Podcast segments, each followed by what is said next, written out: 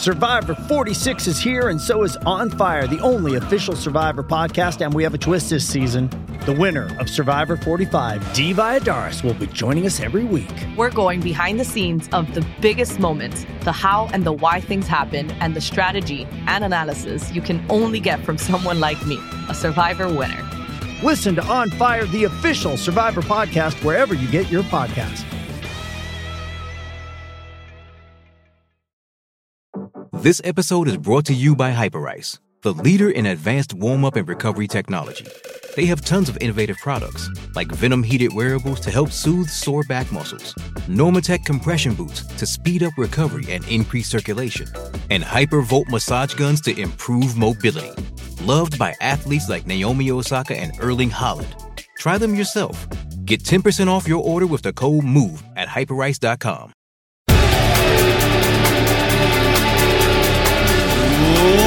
Ladies and gentlemen, welcome to Eat, Sleep, Suplex, Retweet.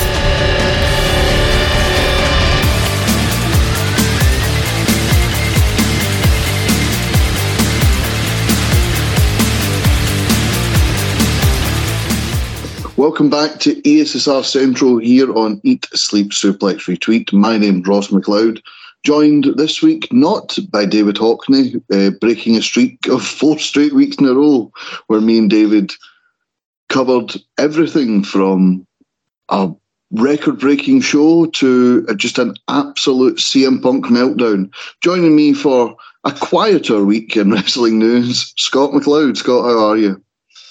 It does seem to be my role now, doesn't it? Like it does feel like the last few centrals, it's just been us on. It's been a quiet one. Like we did one right before Wembley, like before you did your separate Wembley preview, and like it felt like there was bugger all to talk about on that one either. But you know, Dave Hockney was been was on here for four weeks row, and I think we can all agree that was three weeks too many. no, no, Dave.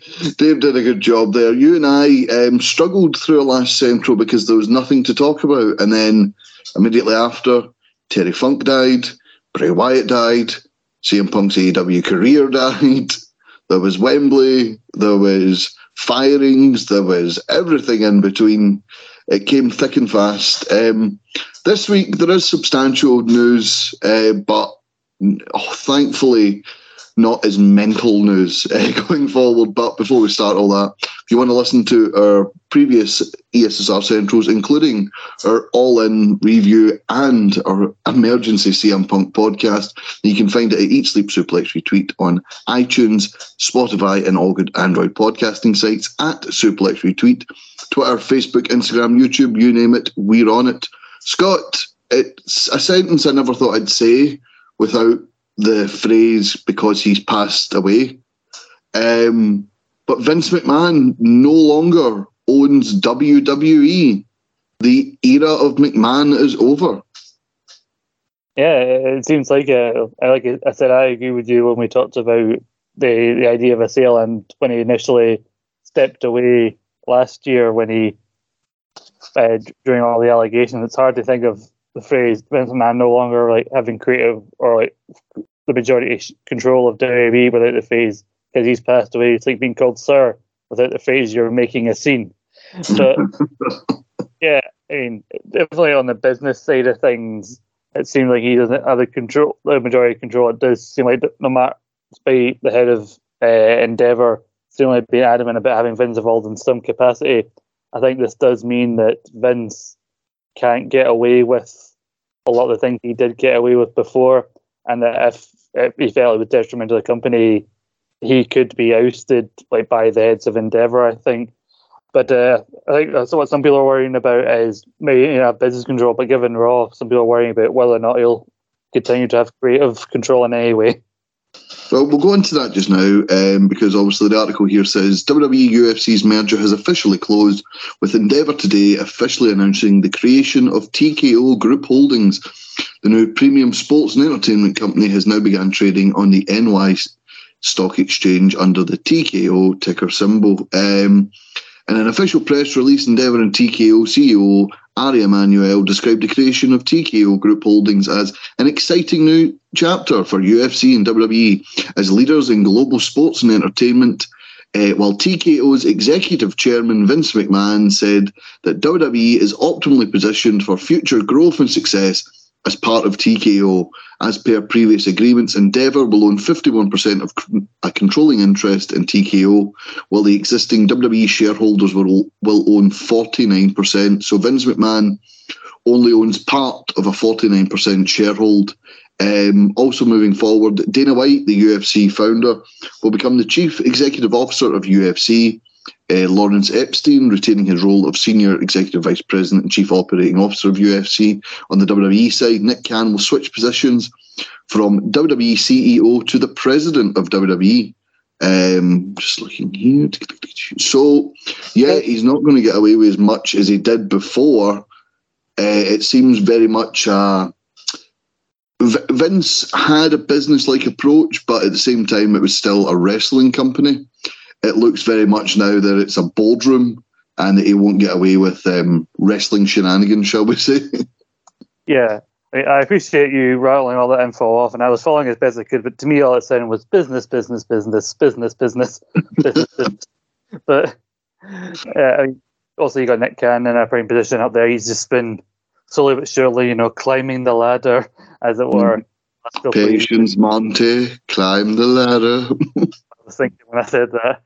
I remember a few like originally it was like Triple H was on the, the board on the WWE side, but then he was said that he wouldn't have a position in that capacity anymore, which I think some people were unfairly being upset getting upset because really the perfect situation here is we should hope Biz, Vince stays on the business side and out of creative, and Triple H should stay in the creative and out of business because it seems like the perfect setup for for like fans of like what's been happening the last year or so.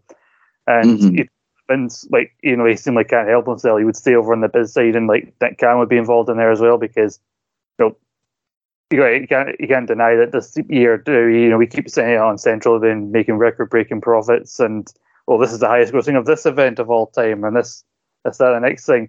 So Endeavour, I think it was said when they first made the purchase before the merger was official that they were wanting to see significant return on their investment. So I think way continue the strategy they have been doing because it's seemingly going to make Endeavour as well as WWE a lot of money. Yeah, absolutely. Um, Vince McMahon last night, uh, in his final night of complete control, returned to Raw via satellite um, after recovering from back surgery, according to Dave Meltzer on Wrestling Observer Radio. Uh, McMahon had not been involved in the creative decisions for WWE as of late. Uh, however, he did make alterations last night, which is why things were not advertised ahead of time.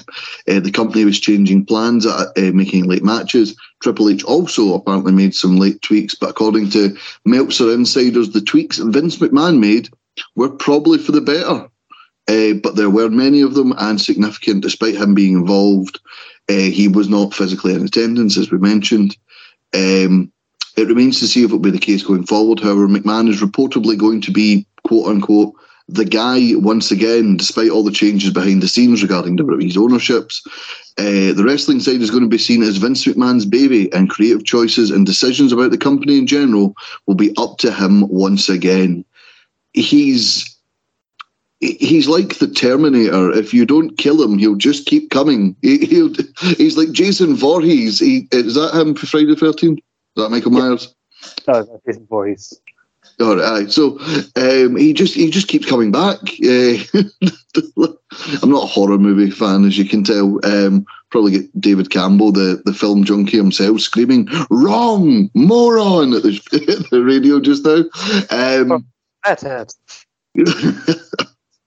but um, yeah, it looks like um, Vince McMahon has basically got complete creative control of WWE again the only thing that's changed now is he doesn't answer to shareholders of WWE, he answers to shareholders of TKO. Um, I watched a documentary on Vice called The Nine Lives of Vince McMahon.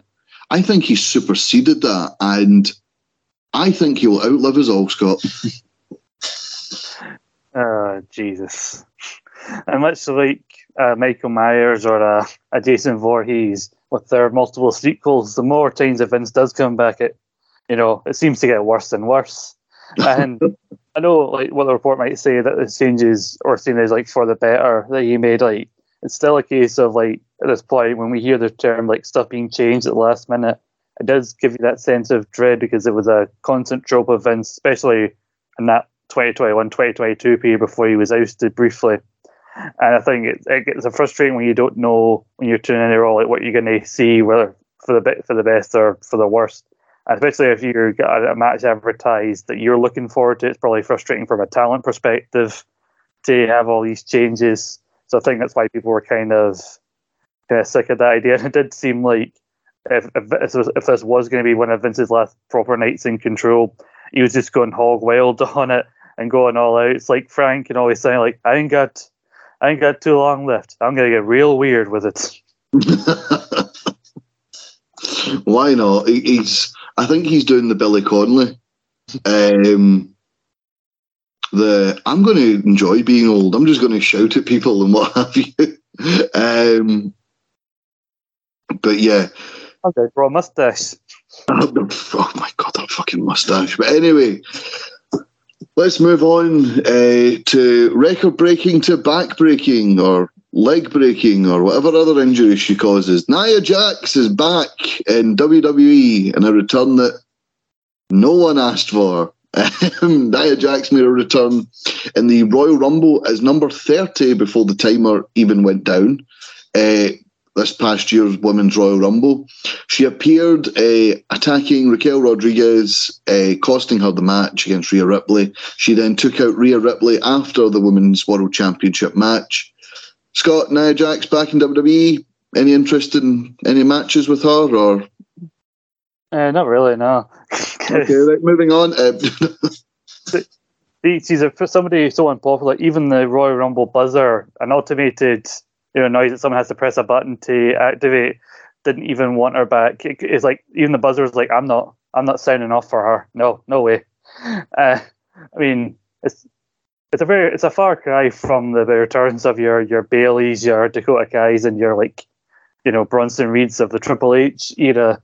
Then first proper return under Vince. Oh, Nia Jax, because we're all clamoring for for Nia to be back. And yeah, what would we do with the woman who who's been injuring folk? Let's give her the banzai drop as a finishing move. That won't go wrong in any way whatsoever. Also, Jesus, we tell you tell us what you think of Nia Jax, giving her that as a finisher.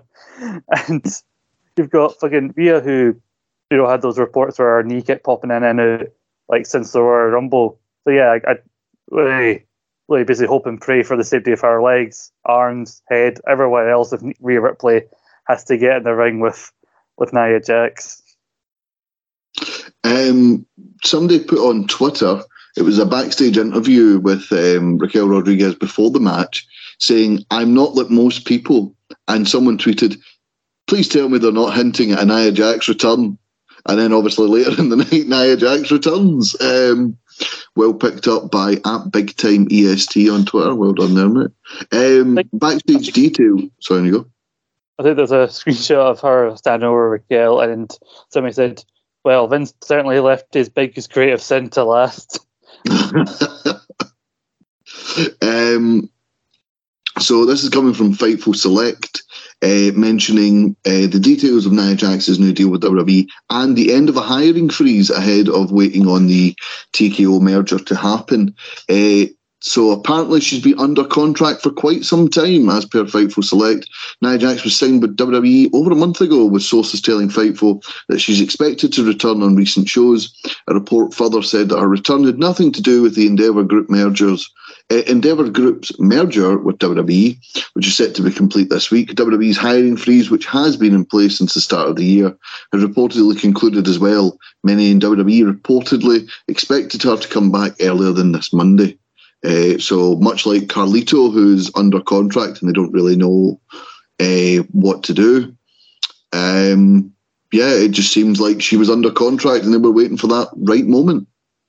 I love we've heard stories of this hiring fees. It was, it was apparently why Nick Aldis went to Impact for that brief run, and why he mm-hmm. seemed like a producer rather than a wrestler for this current period. You know, allegedly it might have been why WWE stopped the pursuits of likes of Kota Ibushi and why Jay White may have opted for for AEW, which is why it seemed to have any plans for him when he came in because I don't think they were expecting to get Jay White when they did. So yeah, like oh, when WWE can hire again under this new regime, oh, Jay White, Kota Ibushi, Nick Aldis. No, Vince like no, I've got something better. You remember Nia Jax? Which I didn't. Do you remember Nia Jax? Not fondly. Uh, think should have been the answer to that. But anyway, Nia Jax is back. Um, I think I had a, a chat with uh, David Campbell about what I thought was a lack of um, top stars in the women's division, or more, more um, accurately, a lack of big threats. Uh, Rhea Ripley has been billed as this larger than life character, so people like Raquel Rodriguez and Nia Jax coming in does um, does create challengers for Rhea Ripley, but I think because Rhea Ripley's been built so highly, it's like Rhea, the two of them, and then everybody else. Like until the, uh, the eventual Becky versus Rhea WrestleMania match. Um, but let's move on from WWE to Impact Wrestling. Impact Wrestling presented Victory Road uh, this past Friday, September 8th, uh, from White Plains, New York, at the Westchester County Centre. Uh, there were 11 matches on the card. I'm just going to run through them just now. Alan Angels issued an open challenge to anyone from New York. So from Little Italy came the former Nunzio, Guido. Um, ABC, Bullet Club's Ace Austin and Chris Bey defeated Moose and Brian Myers by a pinfall. Both those matches were on the kickoff show. Lio Rush defended his X Division Championship in an absolute sensational match against Kushida. Um, MK Ultra, Killer Kelly and Masha Slamovich defended the Impact Knockouts World Tag Team Championships. Try saying that five times fast. Against Giselle Shaw and Savannah Evans. Crazy Steve defeated Black Taurus in a match that really wasn't necessary. Uh, title versus career. Tommy Dreamer defeats Kenny King to retain his career and win the Impact Digital Media Championship. Jordynne Grace returns and finally, at the fifth attempt, beats Deonna Purrazzo in a match of the night contender.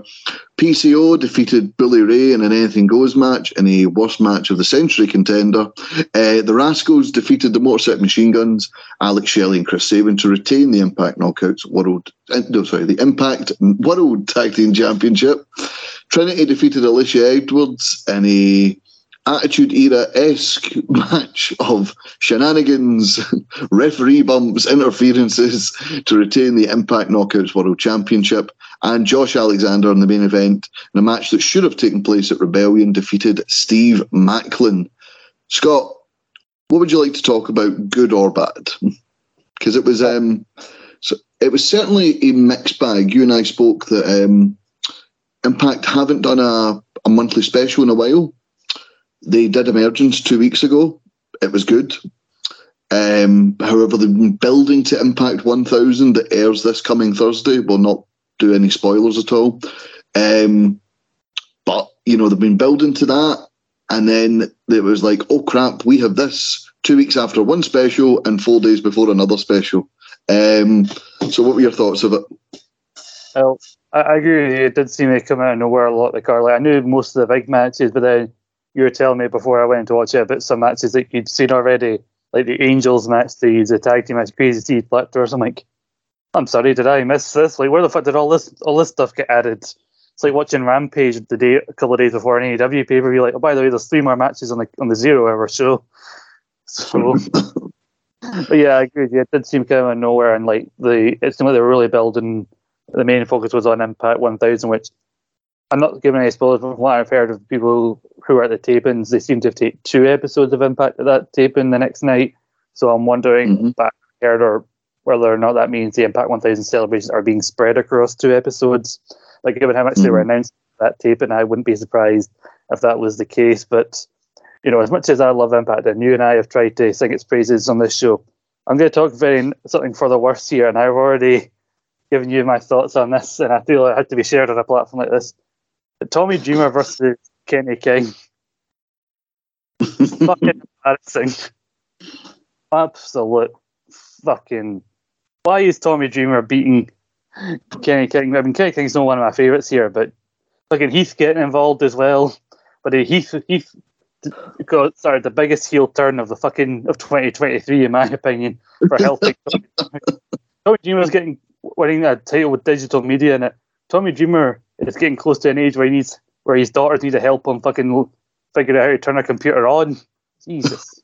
the whole EC dub thing as well and everything. Like he was trying to go for the whole Terry Funk aesthetic, but yes, Terry Funk, despite being knackered, having barely any cartilage in one of his knees when he won the ECW title, managed to make the whole old crazy old guy coming back for one more run same thing seem endearing when it could have been tragic. Whereas Tommy Dreamer actually makes it fucking tragic. And I think one part of my issue with this match was maybe I'm just sick of the whole people like Tommy and people like Billy reference about to oh ECW like and I feel like Billy Connolly when he talks about religion, like it's fucking over, lads. It's over. Like the Nick Wayne. Here's an example. ECW's been dead longer than Nick Wayne's been alive. That's how long it's been. ECW went away. That is some stat there. Um, yes, it did feel like um, there was a sort of fun one night only ECW reunion in the um, Call Your Shot Battle Royal at um, what, was it? Bound for Glory in 2021, 22. Uh, 22, yeah, because then Bully Ray came, he's returned yeah. So it seemed like there was a fun little one, and it's like Rhino, still an active wrestler, surprisingly young because he got into wrestling quite young, and then you had Dreamer and Bully Ray come out, and it's like, hey, pop the Philly crowd, that's great, brilliant but then they stuck around, and then you're like, go, go away. The the pop has died, and so has ECW. Um, so let's let's give a, a, bit of background, obviously, on the Tommy Dreamer match. There was the story in Impact with Johnny Swinger. Um, he was told if he he's a jobber, he never wins. He was told if he managed to get 50 wins in a row, he could um, get an Impact World Title shot. He managed to get two wins in a row and decided that he was going to go after the Digital Media Championship. It was quite a fun storyline. Uh, Kenny King ends up defeating him heartbreakingly because I bet I thought Johnny Swinger was going to win. After the match, Tommy Dreamer stopped Kenny King attacking. Uh, as he's an impact producer backstage. Kenny King and Sheldon Jean then beat the hell out of Tommy Dreamer and they announced a title versus career match. Scott, I'm going to be honest, I I know that a lot of the time it was Kenny King carrying him through and Tommy Dreamer. You know, there was one spot where he was meant to do a bump through the middle rope onto the apron and he did it in slow motion because he's clearly not fit to wrestle anymore at 53. Um, which isn't a, a, by the way, Tommy Dreamer's not fit to wrestle at 53 anymore. That's not to say anyone else is. I mean, we saw Sting, but Tommy Dreamer clearly is done as a wrestler. But the emotion going into this match and with the Terry Funk thing aside, eh, sorry, with the Terry Funk aesthetic, I, I quite I, I, bought into it. I, I, teared up when Tommy Dreamer won, and I know you teared up, but it was out of sheer anger. But yeah. when uh, Heath interfered and you know hit Kenny King with the with the roster cut, and then Tommy Dreamer gets the pin, I, I quite enjoyed it. I, I, do agree. ECW needs to fuck off. It's over, lads. Move on. Live in yeah. the now. Live in the now, yeah. But Tommy Dreamer, and by the way, guys, I'm not saying this because I've avoided all spoilers for Impact 1000. I think Tommy Dreamer will probably drop it at those tapings or before Bound for Glory. Um, we still have we still have Turning Point in the UK. Tommy Dreamer is going to be part of that. Um, yeah, so I think Tommy Dreamer does drop it to Kenny King before the inevitable Kenny King versus Heath match, which I'm quite looking forward to at um, at uh, Bound for Glory. Heath is someone who has done very well in Impact, has a couple of runs with Impact uh, World Tag Championship, but unfortunately injuries have gotten away. So it'd be nice to see Heath get a run with a singles title. But for now, I, I don't really mind Tommy Dreamer. Yes, he's the digital media champion. Yes, he forgets his Facebook password every time he logs in. But you know, I, I it was it was not great, but it wasn't offensively bad. I I quite enjoyed it for what it was, Scott. And I'm and I'm sure a lot of other people probably will as well. Then, but you might call me a hypocrite because honestly, I don't know how how close in age for the Johnny Swinger and uh, is uh, Johnny Swinger is to Tommy Dream. I know they're neither of them are exactly spring chickens or anything, but I would have actually liked it if Johnny Swinger had won, mainly because the fact that he doesn't win a lot makes him quite endearing. And if you have a guy who doesn't win a lot win a title, digital media title, it really doesn't devalue that belt anymore because that's a belt you can have some fun with. But uh, like you said, uh, some of the slow motion was like you had to do kind of the sit down counter to the roll, kind of the same one that bloody Bulldog used to win against Bret Hart. But Jesus, the way he moved down to in that pin was like the guy standing in front of the bloody bulldozer and Austin Powers. Stop! I think slowly, slowly, slowly. Kerry King just watching, keep fucking Tommy Dreamer fucking descending. so, um, just uh, a wee point aside to an earlier thing you said. Uh, Johnny Swinger does use the old timer gimmick, but he was quite young when he got into wrestling uh, through his uncle Tony Parisi. Uh, Johnny Swinger is only 48, and when you actually see him out of gimmick, he doesn't look 48. He he looks older because of his gimmick. Tommy Dreamer is 53 in February. Um, so yeah, there's four years between Johnny Swinger and Tommy Dreamer, but there is a lifetime of bumps uh, that Tommy has taken that have slowed him down. But yeah, look, I I didn't mind this. I texted you saying I thought it was better than expected. I enjoyed the the the emotion around it. I think if this had just been Kenny versus Tommy in a non-title match or just a normal digital media title match, I wouldn't have liked it. But the title versus career aspect, I think, added to it. I quite enjoyed it. Um, hey, yeah, you talk about progression of a title in a calendar year. I belt like, went from Joe Hendry to Kenny King to fucking Tommy Dreamer. well, we'll move on from the bad to something that was really, really good. And it was the opening contest with Lio Rush and Kushida for the Impact X Division Championship. I was fearing that they were going to hold off uh, till Bound for Glory for this because Kushida is uh, did win the number one contendership um, at Slammiversary. I thought Lio Rush hasn't really defended the title. He's been involved in multi-man shenanigans, as has the world champion Alex Shelley. I thought, oh God, come on, let's get these guys in a match. And they did a 10 minute match that did not disappoint. Uh, Lio Rush deflecting Kushida's back fist into the referee. The referee turns away. Lio Rush hits the low blow and then a glorious fl- frog splash, easy for me to say, uh, to get the win over Kushida. I really, really enjoyed this match. Those guys went 100 mile per hour. Mm.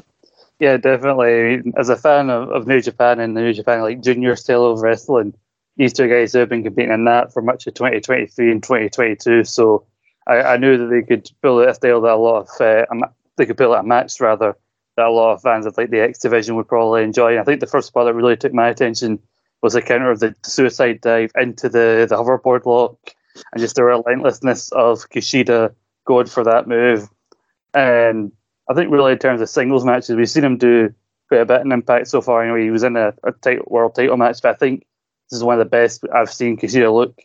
Maybe not just in Impact, but since he came back uh, to like to wrestling outside of WWE after he, he left NXT because like he came back to New Japan like late 2022, then he got sick, went away, came back, won the junior titles with Kevin Knight, then seemingly went, okay, never going to punish you for leaving, and now he's he can't fucking buy a win over in New Japan, but which I'm assuming is why he keeps coming back to Impact. Like, no, they they seem to like me over here. well, so, I mean, yeah. he was in he was in the world title match at uh, Rebellion, so he was in one of Impact's big four world title main events. So I think that's why he keeps coming back here. Yeah, and I like that they gave us Paulie and Alberta to to Kushida's tag partner Kevin Knight, where they had basically him get a good showing against Lio Rush in defeat, but Lio Rush then kept beating him up after the match, kind of to get it to get to Kushida and you know you can't really disagree with you know the X Division opening up the show if you want to really take advantage of the crowd when they're at their hottest.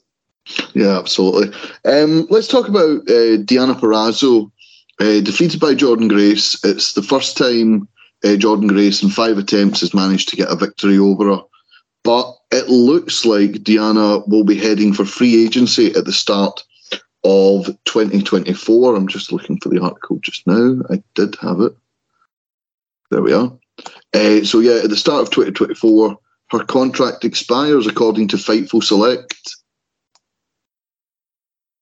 This Jesus, the David Hockney better Wi-Fi fund, the Ross McLeod better Wi-Fi fund would be. Anyway, got it working now. Um, according to Fightful Select, she's set to enter the free agency market at the beginning of 2024. Um, she originally worked for Impact without an official contract for several months, but went on to sign a multi uh, multi-year deal uh, a few years ago after being released by WWE in 2020. When redoing her contract, Impact put in an, option, an optional year as Deonna overperformed with the original deal. Um, it's unknown whether Deonna Purrazzo will resign. Um, she has spoken with the two companies, uh, AEW and WWE, that is. However, she has spoken with Impact about extending her stay. So it just looks like at the minute, if Purrazzo's happy, she'll get the best deal possible at Impact. If she wants to go for money, she'll go to either WWE or AEW. But uh, well, Trinity and obviously Jordynne Grace have decided to re-sign with Impact. Uh, obviously, a company notorious for pushing its women's division. Um, but both big companies have have dropped the ball with Deonna before. Um, AEW brought her in brought her in for one match against Mercedes Martinez, the most boring woman alive. And she just lost the Ring of Honor title cleanly to her. It was one and done. It was like, yeah, we understand that, you know, you've been holding down that title for us while we bought this company. We understand you've been defending it and, you know, making that title mean something. But we're going to bring you in and have you just lose like that. We're not even going to acknowledge your title run. Just one and done. And obviously in WWE, she was in NXT um, and made an appearance on Raw, jobbing to Nia Jax the night after WrestleMania. But other than that, nothing really to write home about for Deonna Purrazzo in NXT. So I hope she stays with Impact. She's been a massive part of my enjoyment of Impact since 2020. I just I don't want her to go somewhere and they just bugger up all the, the good momentum she has. Yeah, the weird thing we heard in that stuff with the Ring of Honor title, the only reason I think they did the whole Mercedes as the interim champion is the case of, well, yeah, we want her to do this show, and she can work Ring of Honor well, part of her deal, but that Mania weekend just happened to be, oh yeah, it turns out these Impact and Ring of Honor shows are on the same night, so logistically she couldn't make it to the bloody show. And then mm. that led, I think she decided she would rather be an Impact than work in Ring of Honor uh, like do stuff in Ring of Honor as well. And it's a shame because like if she did come into AEW, she could do stuff in Ring of Honor because Athena is doing her best, but nobody's watching Ring of Honor, unfortunately. So it would be a lot of good work that was seen by maybe less people than watch Impact. And yeah, like you said, like WWE, I'm sure I think she's talked about now. She's being hesitant a bit whether or not she'd really want to go back. She's want to repeat the same mistakes as before. But I think she might see the success that Chelsea's had with this Karen character and everything. She could be a decent kind of person to maybe, if she takes Sonya's place or maybe she replaces Piper Niven, she can, you know, the two of them can have an actual decent tag title run without somebody mm-hmm. getting and have some people to that have decent characters holding that belt, or maybe she can go to NXT and be somebody who can carry NXT for a while and kind of the yeah. same way Rose kind of carried it. But I agree with what David Campbell talked about in our kind of central group chat, and that Deathflies, like they don't AEW doesn't seem to know what to do with the majority of their women's division right now. So yeah, she might want to go there because she knows people there. And She might feel like it's the best opportunity, but it does feel like AEW doesn't know what to do with the people they've got right now. So I don't want her to end up like bloody Taya Valkyrie. Yeah, for a few months, getting a TBS title shot. Okay, now you're on Rampage or whatever. But and yeah. I think part of the reason, like, because I think there was a rumor that Jordynne Grace was going to go away, was leaving Impact because she was a free agent, but now she's re-signed. And I'm wondering if maybe part of the reason they were so desperate to re-sign her was because maybe they knew they were, maybe they're not sure if the owner's going to stick around, so they want to keep at least one of them around. probably why Jordynne won as well. Yeah, maybe. Um, hot dog and a handshake and putting over the new talent on the way out of the territory, baby. um, uh, Impact announced a few things at this um, at this pay per view. They announced that the October 25th uh, UK show in Newcastle would act as a turning point. Uh, Impact's next monthly special. Um, it would take place after Bound for Glory, the week after Bound for Glory, and air two weeks after Bound for Glory, which does, Scott, make me think Impact have a taping. Uh, Impact have a Glasgow taping before a Newcastle and two in Coventry. It makes me think possibly the Glasgow taping, maybe the Go Home Impact, Mm. uh, taped for because it's being taped on a Thursday, isn't it? Well, yeah, because they're because like I'll say the Saturday, the twenty first of October is uh, talk about quick turnarounds. Like tw- Saturday, the twenty first of October is Bound for Glory, and then the following Thursday is. Uh, I think also they're going to take one or two episodes uh, in Chicago the day afterwards, so they'll take that, and then also the Thursday they'll be in, in Glasgow because they never really said when they came. They just said they were coming to do shows. They never really said specifically they would be taping it, but also the announcement, the turning point thing, made you think they would be taping stuff because they did Mhm. didn't show full shows, but they did show some matches from their from their tour in Australia on Impact. Yeah. Um, so Thursday, the 26th of October, as Scott said, uh, Saturday, the 21st in Chicago is uh, Bound for Glory. However, Thursday, the 26th is the start of the UK tour in Glasgow. Uh, Turning Point will be taped Friday, the 27th, and shown uh, the next Friday, Friday, the 3rd of November, which makes me think the Glasgow show will end up being the 2nd of November Impact and the 28th and 29th shows in Coventry will end up being the post uh, Turning Point Impact tapings, which will air on the 9th and the 16th. But that remains to be seen. But they did announce that Turning Point would 100% be taped in Newcastle Friday, 27th of October, shown November 3rd on Impact Plus and Fight TV. They announced that Will Ospreay will be competing at that event a week after competing for the company at Bound for Glory in Chicago. And they also announced the Hall of Fame inductees for this year's uh, Impact Hall of Fame at Bound for Glory. Mike Tenay and Don West, the original commentary team for the promotion. It's brilliant to see uh, both Mike Tenay, Mike Tenay and Don West honoured. Um, West unfortunately passed away uh, at the end of uh, last year. So nice to see them both getting their due because they were a massive part of the early Impact. You know, they were the soundtrack to Impact Wrestling for many years. Mm-hmm. Yeah, hundred percent. I mean, Mike Tenay had a even longer career before that, working for many years in WCW.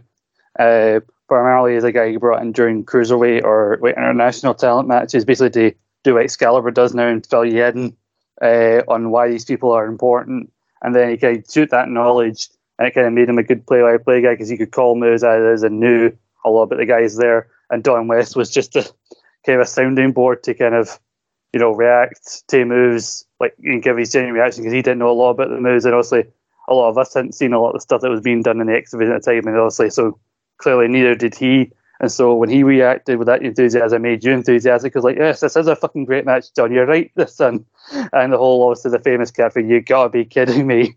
You know, long before Mauro and Mamma Mia, there was Don West with these. You gotta be kidding me. And it's nice that they're going in together. I think you could figure that Don would be going in sooner or later, especially after his his past. And I'm pretty sure like there were stories that because also he used to work in like home shopping network and, and salesman stuff before working in commentary. That he stayed with Impact and worked in their sales department after his commentary gig. Yeah, he did, and kudos to both of them because he did a lot of like the TNA shop uh, stuff where he he plugged all their stuff and he did it with such enthusiasm. You could tell that he had a home shopping background. And hey, talking about people who had an enthusiasm for the sport, Mike Tenay commentated in WCW in the Russo days and near the end. And that didn't dampen his enthusiasm for wrestling. That shows me someone who loves wrestling for wrestling's sake. Because my God, the fact that that man was able to sit through the Vince Russo era and the Ed Ferrara era and just the absolute drizzling you know what's and still be a wrestling fan is a testament. He should be in the Hall of Fame for that alone. But yeah, lovely to see them both go in, and a nice moment um, where they they did the video package. It went back to uh, Matthew Rehwoldt and uh, Tom, and Tom couldn't speak. He was just overcome with emotion to see those two guys go in. So a nice wee moment there. I thought, I thought, oh, I'm going to tear up, and then it went back to Tom tearing up. like, damn it, Tom. and I like the like Mike Tenay clearly shows that he can make you think that something is great and like seriously no matter what the company is going through because he stayed in TNA from like 2002 up to I think it at least about 2014 you know when things were starting to get really bad under Dixie Carter and things like that so like you can't say Mike Tenay didn't have bloody longevity like he'll he'll stick by your company and try and sell you why all of Vince Russo's batshit crazy ideas are actually good and why Hulk Hogan coming in is the greatest thing ever yeah, no fair play. Uh, Eric Bischoff actually described Mike Tenay as a walking encyclopedia of wrestling knowledge, which I think is an amazing thing for someone who's been around uh, the business as long as um, as long as Eric Bischoff has. But yeah, nice to see them go in. It'll be great to see um, at Turning Point with Ospreay, and it'll be good to see Impact hopefully doing some UK Impact show tapings. So let's move on from Impact to AEW and a match that should have taken place at the very first Forbidden Door pay per view back in 2022 to a match that's going to happen now at the Wrestle Dream pay per view. Zack Sabre Jr. against Bryan Danielson. Um, Wrestle Dream, for those of you that don't know, Tony Khan announced at the All In Media Scrum that they would be holding a pay per view in Antonio Inoki's honour called Wrestle Dream. Uh, apparently, Tony Khan looked up to Antonio Inoki, and it was the one year passing, so they've decided um, to honour him with a pay per view. And obviously, there will be a New Japan presence here. October 1st, Seattle, Washington will be AEW's uh, Wrestle Dream. Scott, another great weekend of wrestling because the night before we will have uh, NXT No Mercy, so a full weekend a full weekend of wrestling. But Daniel Bryan on Collision this past week said his career's winding down, and the next person he wants to face is Zack Sabre Jr. Zack Sabre Jr. accepted the challenge. He's currently the TV champion over in New Japan. Do you think the title will be on the line, or do you think this will just be? It's currently been labelled as a dream match. I think they're probably best. One of the few times I'd say don't put the title on the line because under the rules, of the TV championship, it's a 50 minute time limit. And so I'd, I'd like to see this match go a decent length and not be construed by, by time limits and have to think about, you know, oh, they need to get it done now because they've only got 15 minutes. So I think, especially if, like, as champion, if Zack Sabre Jr. loses, he probably won't lose anything because obviously it's a case of two of the best in terms of technical wrestling, trying to prove who's better. So it really doesn't need the championship. But yeah, it's, it's nice we're finally getting this match that we were we've been waiting for. You know, a lot of fans like myself and Grant have been waiting for a match like this, and that's when you perfectly, you know, uh, reacted to Daniel Bryan's uh, challenge during a backstage comment for New Japan. Goes, "Oi, oi, Dragon Bollocks," he called him. Uh, uh, oh, the thing about Zack Sabre Jr.'s TV title, he's recently become the most successful singles champion of the modern era of New Japan because he's defending that title more frequently across Japan and the US. I think he's just reached 14 successful defenses of that title. I nearly won it and became the inaugural champion back at Wrestle Kingdom on the 4th of January. So, a hell of a stat there for, for Zack Sabre Jr. And I think these two haven't fought since 2008. so, it's a real case of like Sabre Jr. has much improved since then. And uh, Daniel Bryan's clearly ticking off a bucket list of matches. And if he's only got a year or so left. Yeah, and if uh, that is part of the news as well, that he will be moving to a part-time schedule soon. I think he he was very o- open and honest about his departure from WWE. He said basically it was now or never to go to New Japan or AEW. It was you know AEW were a lot more accommodating to let him do things in other promotions, which you can understand. AEW does have a great relationship with the likes of Impact, that owns Ring of Honor now, New Japan, MLW, AAA, etc., etc. And yeah, he, he basically took the thing that was best for his career. But if he is winding down, this is a match that people for years have been clamouring for. So it will be great to see it. Another match that will be great is title for title at AEW's Grand Slam from the Arthur Ashes Arena. Uh, Eddie Kingston, the n- current strong openweight challenge, strong open weight champion, Jesus Christ, in New Japan Strong. Claudio, the current Ring of Honor World Heavyweight Champion, they're going to go title for title at Arthur Ashes Stadium. Scott, Kingston and Claudio had a, a match for the Ring of Honor title WrestleMania weekend before Kingston took a break. Uh, Kingston recently returned to be part of uh, the opposite team at Stadium Stampede against the Blackpool Combat Club. They don't like each other. It's made for some great TV. Do you think this is the time Eddie Kingston finally wins the big one and gets the Ring of Honor title? I'd like to think so, especially with the whole title for title situation uh, going into this. And Eddie Kingston, I think they were meant to do a rematch between these two at Death Before Dishonor. Then Eddie got hurt and then got selected to be in the G1, which ran through most of the summer. And then uh, Claudio had to go through a number of different challenges and cancellations before he eventually got packed.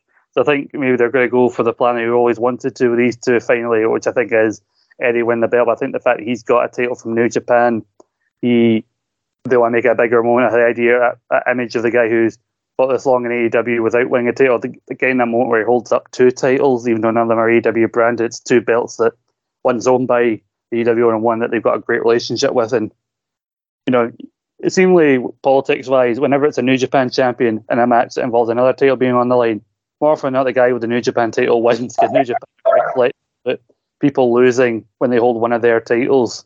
So I think not doing it on Ring of Honor in this situation is wise because I mean the size of Arthur Ashe Stadium. I think Can said this is what Arthur Ashe was probably one of the bigger venues they did pre Wembley. I think there would be more three times more people in the venue than probably watch Ring of Honor on a weekly basis. I'm sorry to say. Yeah, I think um, if they want a big turnout for a Ring of Honor branded title, you have to kind of hide it under the AEW branding. I'm afraid Ring of Honor. We, have talked about it multiple times. You know, should it be its own promotion? Should it be its own show? Should maybe Tony Khan have been realistic considering the viewerships before with Ring of Honor? It has produced some great talent throughout the years it did have a boom period back when uh, Kenny Omega and the Elite and Bullet Club were doing their thing in Japan. It kind of coincided with the New Japan boom, or sorry, reboom in the West. But yeah, Ring of Honor seems to be a, a promotion that people watch five years after it's happened because these guys go into bigger and better things. And then the six people that watched beforehand were like, hey, if you like that, you should check out his feud in Ring of Honor. So, yeah, uh, the the best that Ring of Honor can hope for is being on an AEW branded show. But a title for title match with Claudio and Kingston, I think would be great. And well, Claudio has been popping up and um, in New Japan. He did pop up with uh, Moxley. Moxley does have um, ties in New Japan, of course, and. Moxley is currently the international champion, isn't he? Because that was a title created originally as the All Atlantic Championship in a, a New Japan AEW co branded pay per view. Perhaps if Claudio wins the New Japan Strong title and Moxley's got that international title, we might see more of them in New Japan. Who knows? But I think let's sorry, talk about uh, Dynamite in terms of Grand Slam. Obviously, this is a big show that they do pre post uh, uh, All Out. I think it's interesting about this year's one is they're doing they've announced that we're doing Dynamite Grand Slam and Rampage Grand Slam in the last two years. No announcement about doing a third night uh, or doing a third show of Collision because I think they tape Dynamite. They do Dynamite live and Arthur Ashe and then Rampage tape, but seemingly it doesn't look like we're going to get a Collision Grand Slam, which is a shame because it's already eclipsed Rampage in just a few months. And I think the fact that they still do Grand Slam for Rampage is probably the most time people ever watch Rampage at this point. Yeah, absolutely. Um, let's talk about from the good of AEW to the bad of AEW, and it seems that the CM Punk drama has not quite ended yet. Um, Ace Steel, the best friend of CM Punk, a man who really was only brought back um, for to, to appease CM Punk has has been released. He's been working remotely as a producer. I don't know how he can do that. Um, but he hasn't been backstage at the collision tapings, which led to CM Punk refusing Christopher Daniels' entry to the collision tapings, which was hilarious. Um, but I think we all knew as soon as Punk was gone, Ace Steel would be gone. This to me is incredibly petty on Tony Khan's behalf, and it just shows that he was even more of a coward than we thought. He just he, he gave in to all the Punk's demands when really, if you're going to fire him, you should have fired him a year ago. Yeah, yeah, I agree. Like he should have went like a year ago because like it's one thing that last year uh, with the whole brawl and everything, like it's I think because a lot of it particularly does seem to be between the Bucks and Punk, like the physical stuff. Uh, I know like Kenny did get bit, but still it was mostly the Bucks and, and Punk. Like they, them getting into a fight, you know, wrestlers have been getting into backstage fights for, for years in wrestling, but you know, being an actual staff member, being a producer and everything, you know, being Punk's friend, you know, the fact that Ace Steel got into the fight, I think people don't talk about just how unprofessional that probably is. Uh, you know, him like throwing a fucking chair. Apparently, at one of the Bucks was one of the stories at the time, and like the, you have to laugh at the idea of Punk saying, "Oh well, if Daniel, if Ace Steel's here, the Daniels can't be here." Like, yeah, well, the difference. One of them broke up the fight. One of them, the other person, was an active participant in the fight. so there's a, there's a bit of difference in yeah. I think they just wanted to hopefully keep him working remotely, mainly so Tony Khan didn't have to think about him, so he could pretend he fired him. But yeah, I think yeah, it's long overdue that he should have been fired. As kind of an example, like I don't care if you're friends with the talent, like if you're a producer, like you should, you know, you're a proper like staff member of AEW. You need to be held to a bit of a higher standard and not have like favorites within the roster. Yeah, um, just an absolute mess. But anyway, we'll move on from that, from the bad to the good. Let's talk the Dudley Boys. Um, apparently signing a Legends deal, according to Sports Illustrated, with WWE, um, means that they're not active wrestlers. However, they won't be able to go anywhere else, such as AEW. I uh, think, obviously, giving the the relationship with AEW and Impact, given the fact that Impact have just re- recently celebrated 1,000 episodes. Uh, Team 3D will be wrestling at the taping. Um, I think it was smart of WWE maybe to get these guys in, certainly for network shows and legend shows and what have you. Yeah, and I think there's a decent living for them to like to make off the whole legend. Like it's not just the stuff they've done here, but the stuff that they've done throughout their WWE ten year getting appear these like special probably like nostalgia shows that they do, getting to be part of like DVDs or like be basically playable legends characters and like video games. I'm sure there's a lot of that involved. So the idea of like making sure they're on good terms with WWE towards the end of their career, and I mean, I'm not complaining that it does. It means we probably won't see a lot of Bully Ray anymore. And at Impact, I think we pretty much ran that well dry almost immediately after the Josh Alexander match, Hard to Kill. But with uh, these two, I think they don't really need to wrestle that much anymore because like Billy's got busted open radio, and I think Devon's got his whole like he runs a training school now, so I think they're both fighting in a position where they don't really need to get like they don't have to like wrestle all that often. Yeah, and here's the thing: see if he came back and did um, did what Tommy Dreamer's doing now in the digital media scene, and like, oh well, oh god, I'm going to have to put my career on the line. I wouldn't have minded or if he was just like a mid card guy, but it seems to be Bully is positioned prominently in the world title scene in Impact when there is multiple people Alexander, Moose, Maclin, um, even Brian Myers, Alex Shelley, Chris Sabin, Kushida, you know, so many more people we'd rather see in that world title picture. Kazarian, when he stops pissing around fighting over Maddie Dad Loves Me More with Eddie Edwards, you know, people like that. There is so many more people in the the impact talent pool that we'd like to see in the world title scene. That Bully Ray being there is a bit of a, a pain in the backside, but you know we'll, we'll see how it goes. I, I think I think uh, Rhino has a WWE Legends deal as well, but he is wrestling with Impact when fit, so it could mean that it's just a case of stopping him appearing on Tony Khan related television. Yeah, I don't even know if Tony Khan would want a if he'd have a place for them. I, yeah, he had RVD show up, but it didn't seem to go to the ECW well all that often, even though he did do the random. Again, Sabu appearing for Double Nothing still feels like a fucking fever dream. I keep forgetting if that was real or not, or did I just did I just imagine it one day? it was weird. It was real. It was just to pop the owner of Fulham. Yeah, great, Tony. Great use of great use of resources. Why don't you use one of the eighteen talents you haven't used this fucking century? Anyway, um, I mean, if I can't remember happened, I don't even think Sabu remembers it happened. Let's move on to uh, Matt Riddle. Matt Riddle taking off uh, this past weekend's uh, live event tour. Um, sorry, uh, taking off this week's live event schedule, I should say, after an incident at the airport uh, with a TSA uh, guy. He put allegations in towards a TSA agent after landing back from the Superstar Spectacle show. Uh, according to E-Wrestling News reported WWE has taken the decision to remove Matt Riddle from his scheduled appearance following allegations of sexual harassment made against a police officer at JFK Airport. So it was a police officer, I thought it was a, a TSA agent. Uh, at JFK Airport, New York City on uh, Sunday, the Port Authority is conducting an internal investigation into the matter. WWE has not issued a public statement as of writing. Riddle will not be appearing tonight's Raw or this weekend's live events in Idaho and Washington, where he pre- previously had been scheduled to perform.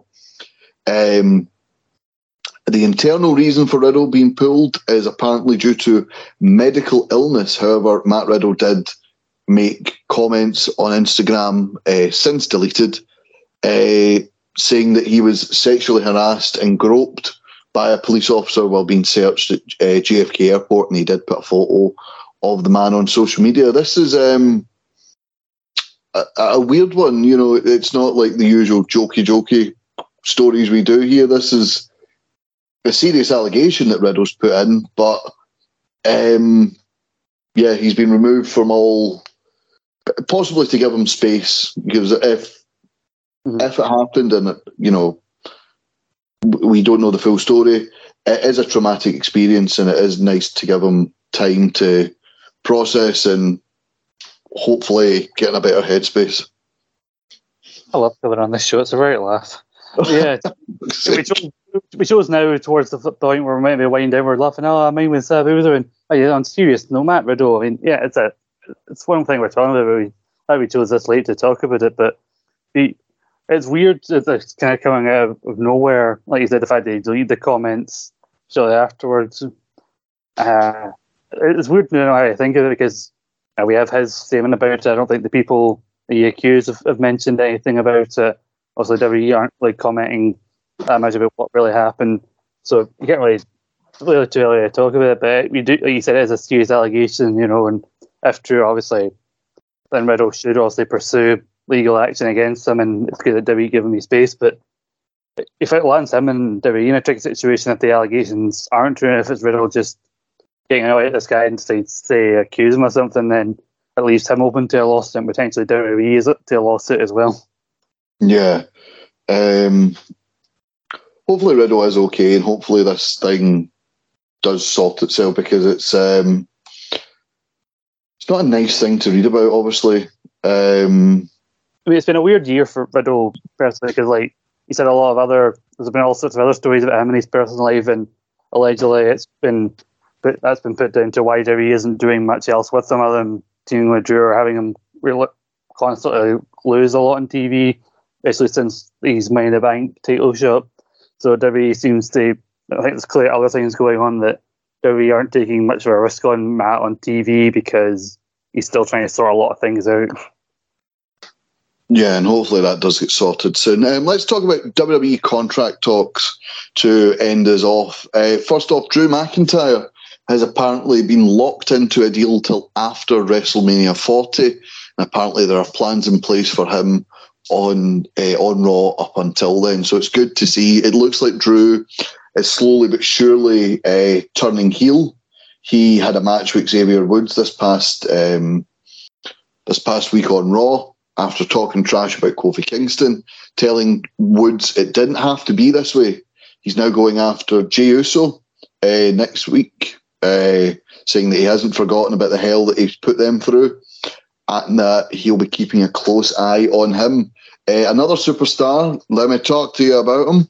It's LA Knight. Apparently, it was recently reported that LA Knight and WWE were close to agreeing a new five year contract for the superstar, but according to Fightful Select, two sides may actually be further apart than initially thought. Fightful's reporting that while it's true Knight and WWE have engaged in talks of a contract, uh, both sides are far apart in terms of a number. No deal is said to have agreed to, nor is it thought to be immediately agreed upon, but negotiations are still set to continue indefinitely. Uh, a source described as a WWE higher up told Fightful there's no connection between this proposed contract extension and Knight's recent push on TV, citing several superstars who have deals coming up next year, but those pushes have remained unaffected. Um, Knight's current WWE current WWE deal is not one expiring next year. It's thought to run well into 2025 and it's thought to have over a year and a half left on it. So it looks like they're trying to get him locked in and possibly on better uh, better terms, given the fact that he is currently over as anything. Scott, your thoughts on Drew and on LA Knight? I think looking at both of them, essentially, I think comes down to both of them are looking for I think it's not just about money. I think it's about assurances in terms of their creative. So Drew turning heel, I think is something a lot of people have talked about for a while, and I think it would be a much spent, much needed, you know, boost to his character. You know, fresh coat of paint and that. And the idea of like, him going after Jay, you know, he'll probably be the heel in the feud. He's you can t- you know he's justified because of the things that Jay done in the past. Also, even though he's turned heel, he's not forgetting what happened before. You know, like the way he used to like pretend that things didn't happen when people changed from heel to face or vice versa. And they teased like because Cody is the one who helped bring him back in storyline. If anything happened with Jay being up to his old tricks, he would hold Cody personally responsible. So it sets that up between those two before WrestleMania, or if Cody does finally, as rumors are suggesting, finishes the story at WrestleMania, sets Drew perfectly up as a big title contender immediately after WrestleMania. I think the turn, like you said, running up till Mania 40, I think, is a case for Drew to see like if creatively he's satisfied by that point, he'll sign a longer deal. And if he's not, then he'll probably maybe choose to go elsewhere. Whereas I think LA Knight might be looking at it in terms of they keep ruining all those big push coming for LA, a big push coming for LA Knight is the story, and you know you, you see a wait. It's, that's what they said after Money in the Bank, but I think LA Knight at this point might be like a lot of us kind of waiting to see a little bit more proof of what they actually have plan for him in the long term. And yeah, like it's it's, it's surprising that even though it's got a year and a half left, they're still trying to stay into a more long term deal and probably worth a lot more money because merchandise wise, he's probably starting to become one of their hottest sellers. He's over as anything. The, the clips of his entrances keep getting shared on Twitter after every SmackDown just to hear how much louder the pop is getting. So I think it's a case of like they know long term they've got something with him and they want to keep him down, keep him like tied down, make sure he doesn't they don't lose him. But then on his end, he's like, "Well, what have you got for me long term? Like, I'm actually going to do something on on TV." Yeah, no, I agree. Um, hold on, just in a a rather out of the blue new story that's just appeared on Wrestling Inc. Uh, Oscar winner Matthew McConaughey to appear on upcoming episode of WWE's The Bump. Um, in a strange turn of events, it seems Academy Award winner. See, this is the curse of Central. See if I didn't check that, we that would have broke and we would have been like, shit. Um, in a strange turn of events, it seems Academy Award winner Matthew McConaughey will appear live on this uh, tomorrow, as of time recording, today, as the show goes out. Uh, live on tomorrow's WWE The Bump. It's unclear why McConaughey is appearing on the show after the uh, as the current SAG uh, WGA strikes uh, prevent the actor from promoting standard film and t- TV projects. Uh, regardless of the strike, it's strange for McConaughey to appear on The Bump rather than one of WWE's leading flagship shows. Fans will have to wait and see tomorrow. Apparently. Uh, if tomorrow's appearance is leading to the actor getting involved with WWE, or if he simply had some free time and said yes to a quick appearance. Um, okay, so Matthew McConaughey is going to be on the bump. Yeah, like he, he does seem to be a fan of WWE. I think he has appeared once or twice. He's done some stuff on WWE's YouTube with like Drew McIntyre before. Uh-huh. So, yeah, I mean, I guess he can't be on the picket line all, all day long. Apparently, Matt's just going to take a wee hour and go on the fucking the bump. I, I love it. Sorry, there you go. Oh, there you go. I love how the um, the press release says the bump is a WWE YouTube show uh, recapping all of WWE's weekly entertainment. Matthew McConaughey has acting credits such as who doesn't know who Matthew McConaughey is? I know. I do. I think that the press release was put out by WWE. The fact they have to explain what the bump is again probably shows how few people actually watch the bump. Aye. Well, it just went out via Twitter just there, WWE's official Twitter. Tomorrow at 1 p.m. Eastern Time. All right, all right, all right. Oh, sorry, let me do that properly. All right, all right, all right. Oscar winner Matthew McConaughey joined us on the bump. Um, well, all right, all right, all right. Fair play. A lovely random story for us to wrap up with, Scott. Aye, I'll, I'll say so. Well, join us next week when we'll be reviewing Matthew McConaughey's appearance on WWE's The Bump, and I'm sure there'll be more mental things happening with CM Punk. Thank you very much, Scott, for joining me. Ah, you're very welcome. And of course, remember, massive back catalogue, previews, reviews, interviews, and all the news. Eat, Sleep, Suplex, Retweet, iTunes, Spotify, and all good Android podcasting sites at Suplex Retweet, Twitter, Facebook, Instagram, YouTube, you name it, we're on it. Oh, Scott, big question. What, what should we make the big question this week? We almost forgot about it. Oh, and as soon as you asked me that, I keep I've forgotten half the shit we've. Oh, yeah. Let, let's make it something Impact related in celebration of Impact 1000. There you go, Impact 1000. Then Impact 1000 will be airing this coming Thursday. What is your favourite Impact match or moment, and who who is the best Impact wrestler of all time? There you are. And why is it Shark Boy? Anyway, thank you for joining us. We'll speak to you soon. Bye bye. Sports Social Podcast Network. With the Lucky Land slots, you can get lucky just about anywhere.